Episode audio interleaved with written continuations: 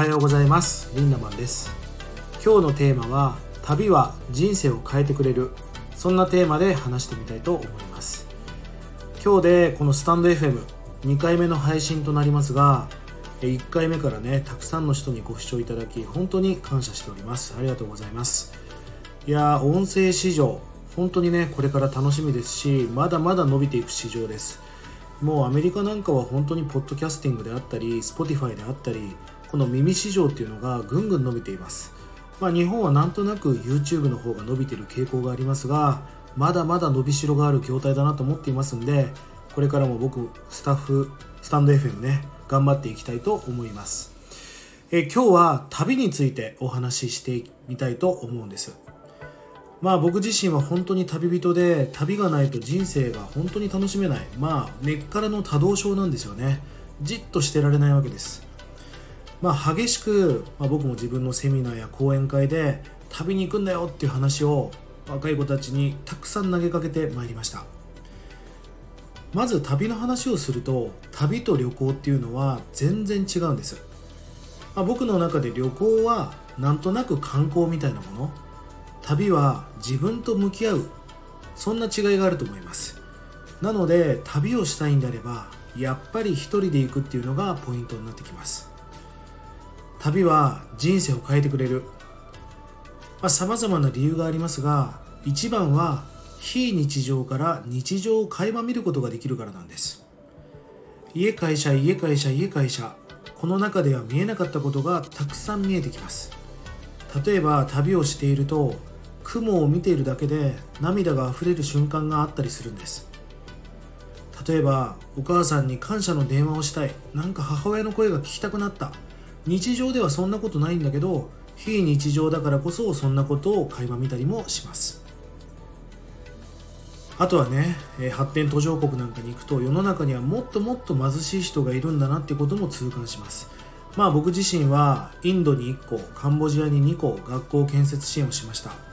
まあ、これも現地に行って生々しくその現状を見たからこそそういうことがやっぱりできたしやらなきゃって気持ちになったんですね。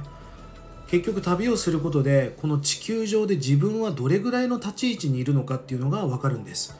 自分はお金がないと思っていたんだけどお金がない人なんか地球上にいっぱいいるじゃんってことを気づくわけですよね。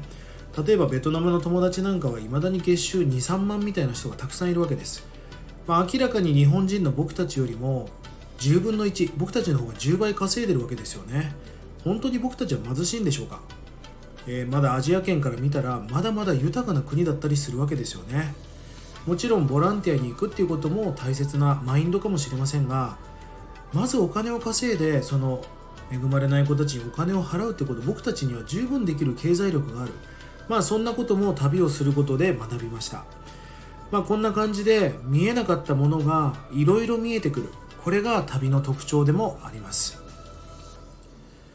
えー、旅をするメリットたくさんあるんでねちょっと僕まとめてみました。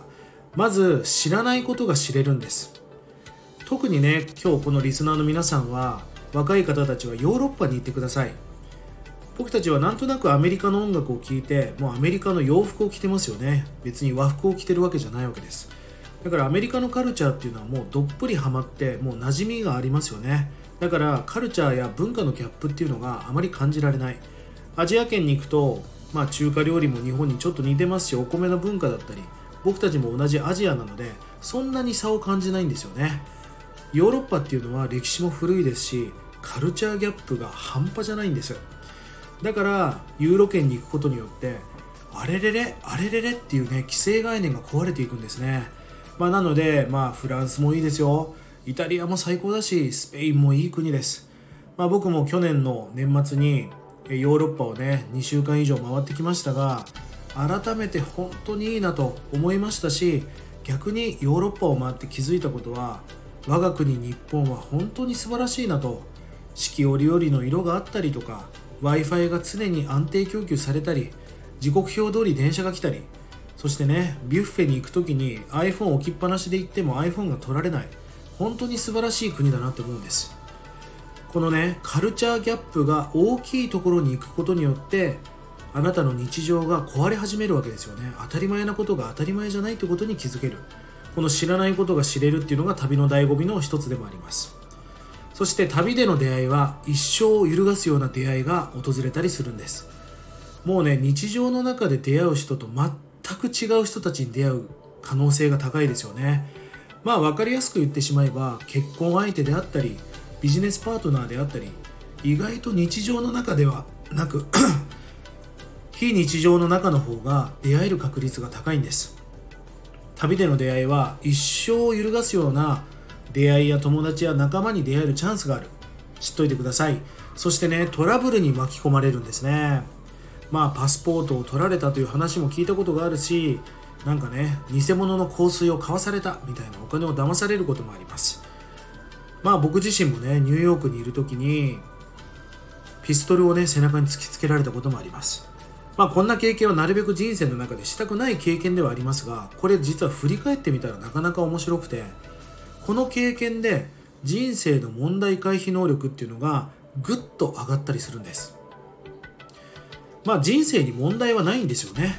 実は問題はなくて全部課題みたいなものです。つまりあなたに越えられない壁はないし自分たちが越えれない問題や課題なんて訪れないんです。まあ人生で例えばこれから親が他界したりとか、えー、例えば自分の会社がリストラされたりこのコロナショックもそうですが